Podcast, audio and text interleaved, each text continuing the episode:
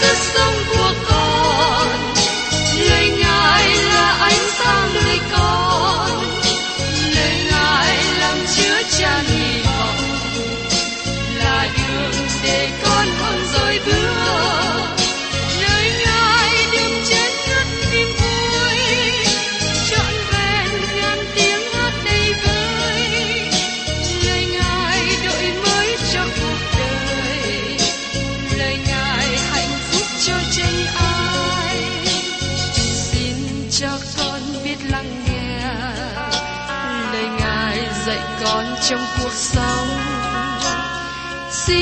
cho con biết lắng nghe. Lời ngài từng theo bước đời con. Xin cho con biết sẵn sàng chờ đợi và vẫn nghe theo chúa. Xin cho con biết sẵn sàng thực hành lời chúa đã truyền ban Hân hoan chào mừng quý vị đến nghe chương trình Tìm hiểu Thánh Kinh. Đây là một chương trình học kinh thánh liên tục và hệ thống trong thời gian 5 năm. Chúng ta sẽ lần lượt khảo sát từ sáng thế ký cho đến khải huyền. Mục sư tiến sĩ McGee là người được Chúa dùng để sáng lập và thực hiện chương trình này. Ông tin rằng lời của Đức Chúa Trời có khả năng đáp ứng mọi nhu cầu cho tất cả mọi người trên thế giới, không phân biệt chủng tộc, văn hóa, trình độ tuổi tác hay phái tính. Ước mong quý vị theo dõi liên tục và giới thiệu cho thân nhân bạn hữu cùng đón nghe. Kính chào quý vị và các bạn. Trong chương trình tìm hiểu Thánh Kinh kỳ trước, tôi đã cùng với quý vị khởi sự tìm hiểu trong phi thứ nhất đoạn thứ tư, nói về sự chịu khổ sanh ra vâng theo ý muốn của Đức Chúa Trời. Tôi xin nhắc lại phân đoạn kinh thánh mà chúng ta đã tìm hiểu kỳ trước. Trong phi thứ nhất đoạn 1, từ câu 1 đến câu 4. Vậy, vì Đấng Christ đã chịu khổ trong xác thịt, thì anh em cũng phải lấy ý đó làm giáp trụ, vì người nào đã chịu khổ trong xác thịt thì đã dứt khỏi tội lỗi, hầu cho còn sống trong xác thịt bao lâu thì chớ lại theo những sự người ta ưa thích, một phải theo ý muốn Đức Chúa Trời. Ngày trước cũng đã đủ làm theo ý muốn người ngoại đạo rồi mà ăn ở theo tà tịch tư dục, say rượu, ăn uống quá độ, chơi bời và thờ hình tượng đáng gớm ghiếc. Họ thấy anh em chẳng cùng họ theo sự dâm dục bậy bạ ấy, thì họ lấy làm lạ và dèm chê. Tôi xin cùng quý vị để suy gẫm lại trong phía rơ nhất, đoạn 4 câu 3. Ngày trước cũng đã làm đủ theo ý muốn của người ngoại đạo rồi mà ăn ở theo tà tịch, tư dục, sai rượu, ăn uống quá độ, chơi bời và thờ hình tượng đáng cơm ghét. Thưa các bạn, sau khi chúng ta trở lại đạo, chúng ta sẽ trở nên ngu dại nếu để thời gian của mình vào những việc mà chúng ta đã làm trước đây. Thật ra chúng ta không được làm như thế. Giờ đây chúng ta đã được liên hiệp với Đấng Christ, chúng ta kết hợp với Ngài. Chúng ta không thể chạy theo tội lỗi của thế gian. Chúng ta cần phải sống cho Đức Chúa Trời hôm nay. Đó là lẽ đạo lớn lao. Đời sống con người rất ngắn, thời giờ trôi qua rất nhanh. Chúng ta cần nhận biết rằng chúng ta sẽ đến trước mặt Chúa để chịu sự phán xét trước khi quá trễ. Führer nói, ngày trước anh em ăn ở theo tà địch, tư dục, sai rượu, ăn uống quá độ, chơi bời và thờ hình tượng đáng cướm ghét. Tại đây, Führer liệt kê ra từng tội. Có lần tôi có dịp tiếp xúc với một việc mục sư đầy ơn và nổi tiếng. Tôi hỏi ông, sự kinh nghiệm trong công tác của ông là gì? Ông trả lời, khi tôi giảng về tội lỗi, tôi luôn luôn nói đến từng tội đặc biệt. Tội tà tịch có nghĩa là đa dâm, có nghĩa là sống trong tội lỗi tình dục. Còn tội lỗi tư dục, nó bao gồm nhiều điều, tức là bị lôi cuốn vào những việc của xác thịt. Sai rượu, tức là mê uống rượu. Ăn uống quá độ, hay có thể nói là tham ăn. Tội tha hình tượng gốm nhất, đây là tội lỗi mà Đức Chúa Trời chống nghịch, vì Ngài là đấng kỵ tà. Đây là những tội lỗi nó làm cho các bạn xa cách Đức Chúa Trời. Và phê rơ kể nó rõ ra. Tôi rất lo ngại là ngày nay có nhiều mục sư không giảng về tội lỗi, hoặc khi họ nói, họ chỉ nói cách lờ mờ.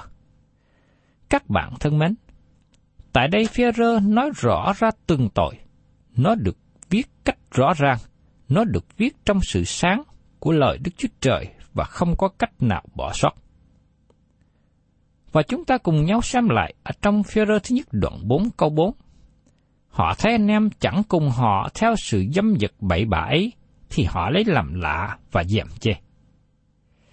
Đời sống các bạn hiện nay làm vui lòng Đức Chúa Trời hay làm vui lòng con người? Nếu các bạn làm vui lòng con người, các bạn sẽ không làm vui lòng Đức Chúa Trời. Chúa Giêsu nói, với bằng người đời ghét các ngươi, thì hãy biết rằng họ đã ghét ta trước các ngươi. Trong sách Giăng đoạn 15 câu 18 Nếu thế gian này không ghét các bạn là cơ đốc nhân, thì có điều gì sai trong các bạn? Tôi nhớ trước đây khi tôi quyết định đi học ở trường Kinh Thánh để trở thành người hầu việc Chúa, tôi bị một số người quen chế nhạo. Có người cho rằng tôi đi sai đường, tôi đến chỗ cung đường, bởi vì có nhiều trường khác đi học và sau này làm việc có nhiều tiền, mà tại sao không đi học? Tôi cũng có một số trường hợp khác, khi các cơ đốc nhân được bạn bè mời uống rượu, nhưng khi họ từ chối thì bị bạn bè chê bai. Sao mà dở quá?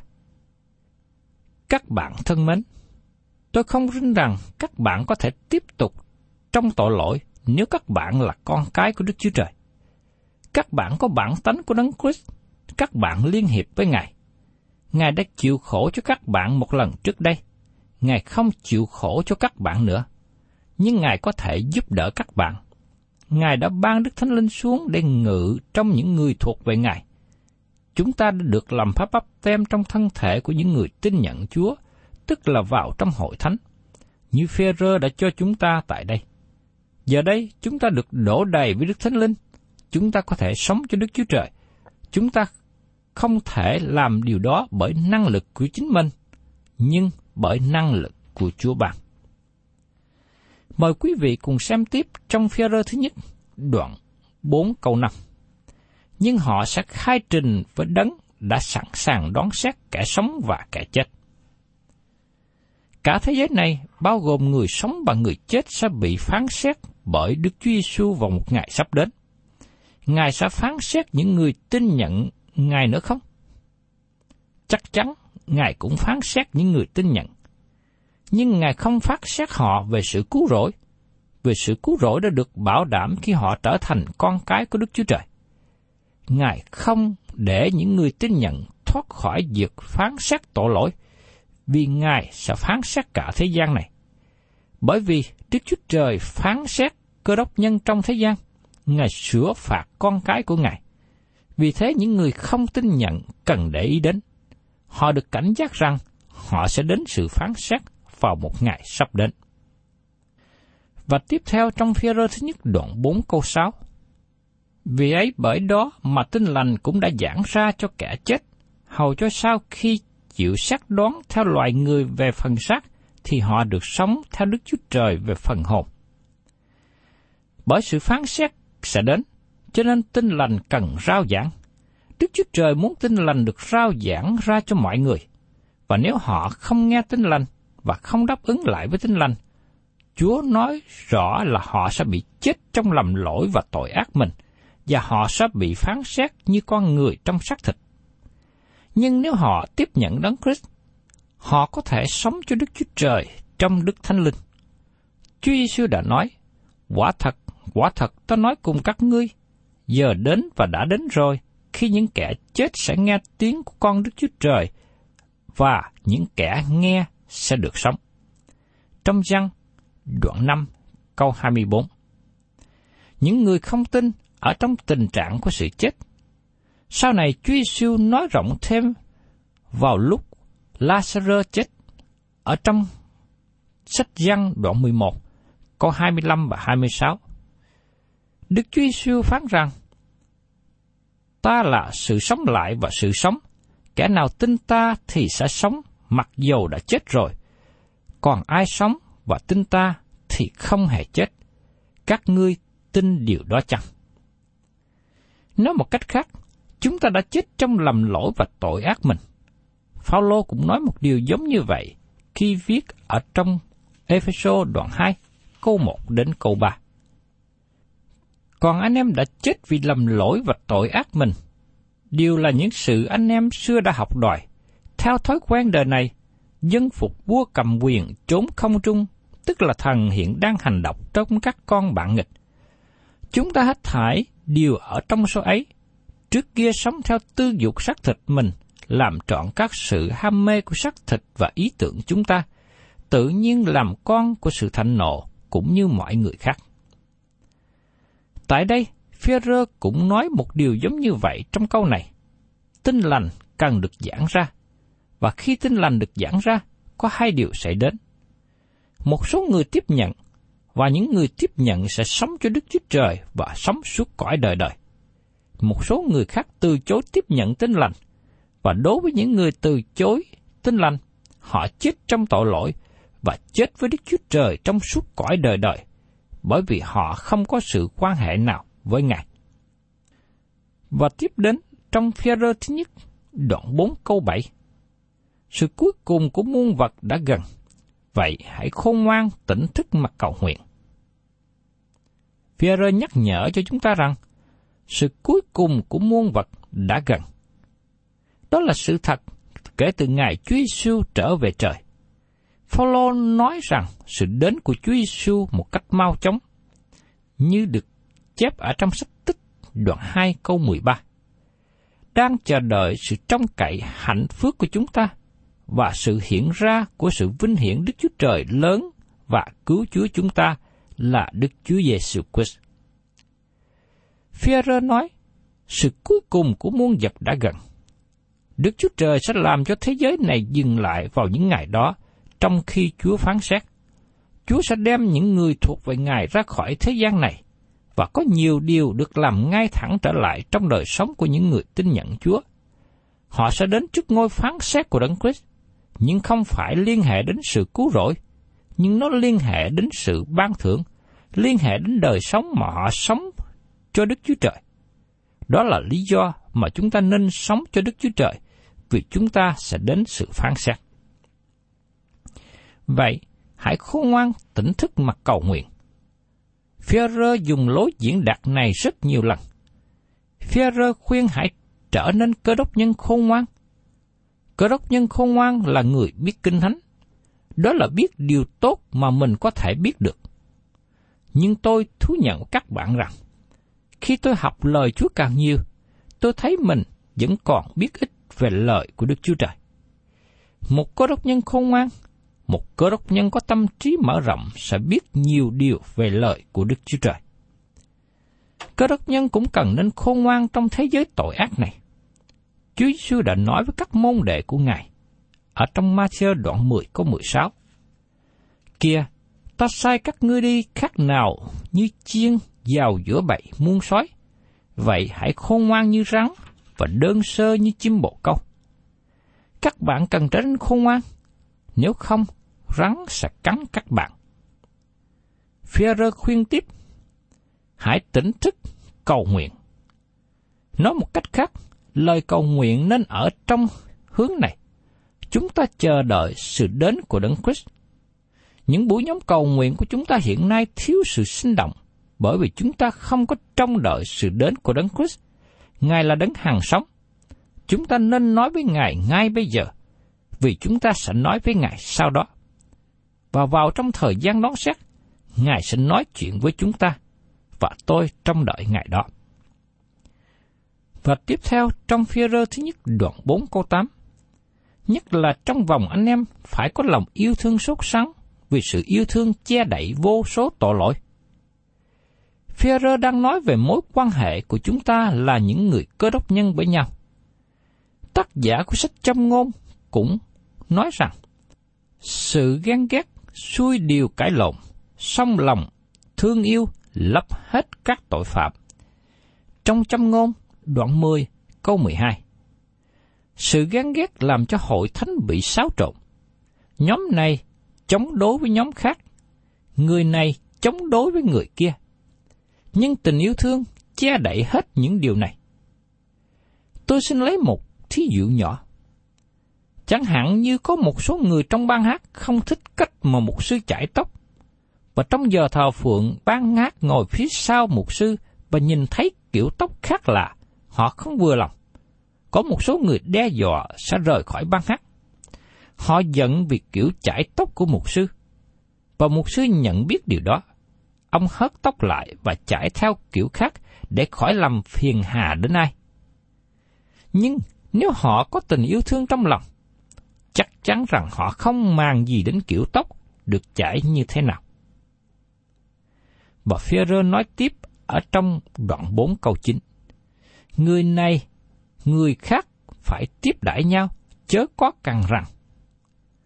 Tôi nghĩ rằng sự tiếp đãi có thể được biểu lộ trong nhiều phương cách, chứ không phải chỉ tiếp đãi tại nhà mà thôi. Chẳng hạn như khi hội thánh mời một sư diễn giả từ xa đến giảng, bồi linh hay giảng cho hội đồng. Người ấy cần nên được ở một mình cho yên tĩnh. Một sư và vợ cần nên có phòng riêng trong khách sạn để có thời giờ suy gẫm kinh thánh và cầu nguyện chuẩn bị cho bài giảng. Vì khi sắp đặt ở chung nhà với các tín hữu, thì thường hay nói chuyện nhiều và chi phối thời giờ.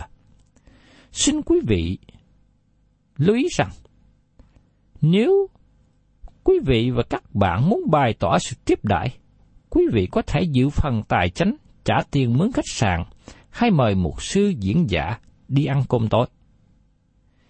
Khi tiếp đại khách, chúng ta không nên càng rằng chúng ta cần tiếp đãi trong tinh thần nồng hậu, vui vẻ. Và trong phi rơ thứ nhất, đoạn 4 câu 10, nói tiếp. Mỗi người trong anh em hãy lấy ơn mình đã được mà giúp lẫn nhau, khác nào người quản lý trung tính giữ các thứ ơn của Đức Chúa Trời. Có nhiều ân tứ khác nhau, những ân tứ được đề cập ở đây có thể nói về ân tứ thuộc linh. Phaolô đã nói nhiều về điều này trong Corinto thứ nhất đoạn 12. Chỉ có một thân thể, nhưng có nhiều chi thể. Hội thánh là một thân thể mà trong đó có nhiều thành viên với nhiều ân tứ khác nhau. Tôi không biết các bạn là ai và các bạn có ân tứ gì. Nhưng tôi biết rằng nếu các bạn là con cái của Đức Chúa Trời, các bạn sẽ có một vài ơn tứ nào đó và các bạn có thể dùng những điều này để phục vụ lẫn nhau. Và tiếp đến trong phi rơ thứ nhất đoạn 4 câu 11. Ví bằng có người giảng luận, thì hãy giảng như rao lời sấm truyền của Đức Chúa Trời. Nếu có kẻ làm chức gì, thì hãy làm như nhờ sức Đức Chúa Trời ban, hầu cho Đức Chúa Trời được sáng danh trong mọi sự bởi Đức Chúa Giêsu Christ là đấng được sự vinh hiển, quyền phép, đời đời vô cùng. Amen. Nếu một người không giảng lời của Đức Chúa Trời, người ấy sẽ không có công tác gì để đứng trên tòa giảng. Đừng có ai nói rằng tôi giảng lời của Đức Chúa Trời, trong khi họ không thật sự giảng. Ví bằng có người giảng luận, thì hãy giảng như rao lời sấm truyền của Đức Chúa Trời. Nói một cách khác, có người giảng kinh thánh theo cách này, có người giảng kinh thánh theo cách khác, và có thể các bạn thích người này mà không thích người kia. Người này có phương cách thu hút các bạn, trong khi người kia không thu hút.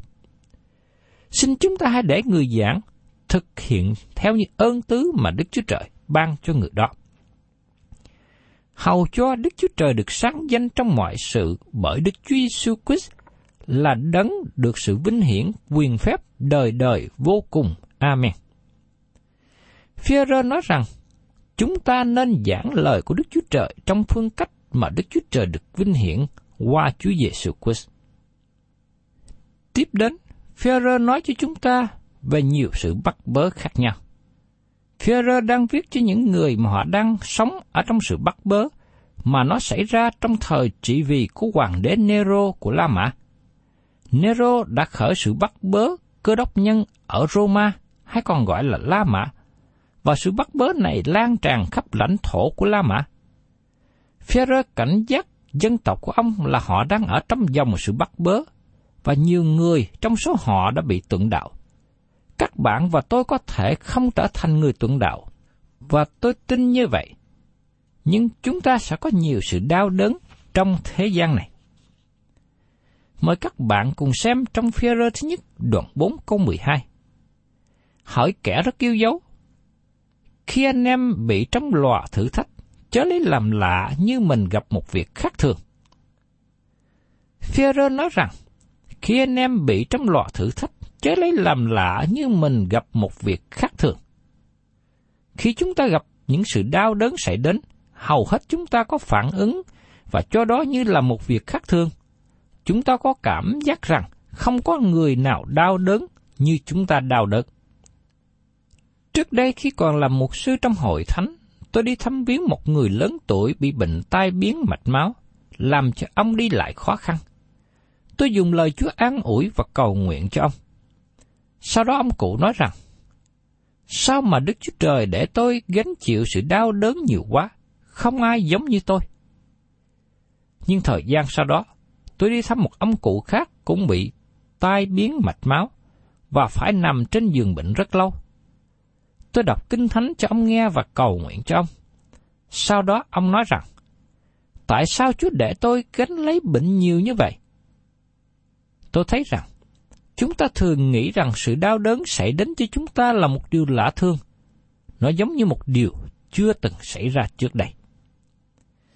Các bạn thân mến, tôi không biết sự khó khăn của các bạn hiện nay là gì, nhưng tôi biết chắc rằng nó không phải là điều lạ. Nhiều người khác cũng trải qua sự khó khăn như chúng ta, và các bạn không phải là người gánh chịu đau khổ hơn người khác. Khi Phaolô được chọn làm sứ đồ, Chúa nói, Vì ta sẽ chọn người này làm một đồ dùng ta, để đem danh ta đồn ra trước mặt các dân ngoại, các vua và con cái Israel. Ta sẽ lại tỏ cho người biết phải chịu đau đớn vì danh ta là bao nạ. Trong sách công vụ, đoạn 9, câu 15 và 16. Phaolô đã trải qua nhiều nỗi đau đớn, dầu rằng các bạn sẽ không chịu nhiều đau đớn như Phaolô và các bạn không nên kể sự đau đớn như là một việc lạ thường. Thường là chúng ta dễ rơi vào suy nghĩ như thế. Tôi biết là tôi không tin khi bác sĩ nói rằng tôi bị bệnh ung thư. Tôi nghĩ rằng các bạn cũng có thể bị bệnh ung thư, nhưng tôi không bao giờ nghĩ rằng tôi bị bệnh ung thư. Tôi nghĩ bệnh ung thư như là một việc lạ cho người khác, nhưng không lạ cho tôi. Khi các bạn bị trong lò thử thách, chớ lấy làm lạ như là gặp một việc khác thường. Những cơ đốc nhân đã ở trong sự thử thách bởi sự đau đớn. Sự chịu khổ không phải là một việc xảy ra một cách tình cờ. Nó là một việc bình thường. Vì thế, Führer khuyên rằng đừng có lấy làm lạ, nó là một từng trải bình thường trong đời sống cơ đốc nhân. Führer nói đến lò thử thách.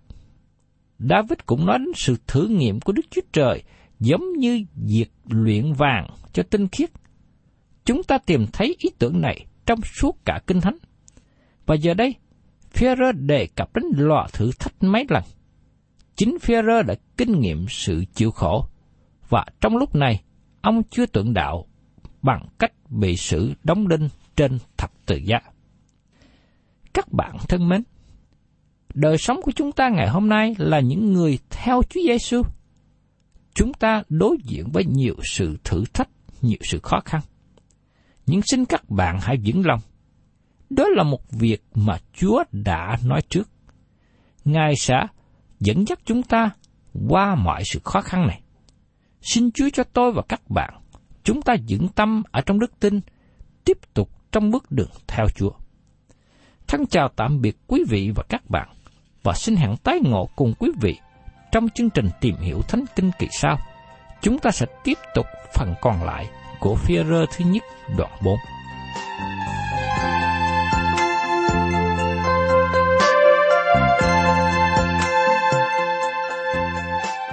Cảm ơn quý vị đã đón nghe chương trình Tìm hiểu Thánh Kinh. Nếu quý vị muốn có loạt bài này, xin liên lạc với chúng tôi theo địa chỉ sẽ được đọc vào cuối chương trình. Kính chào quý thính giả.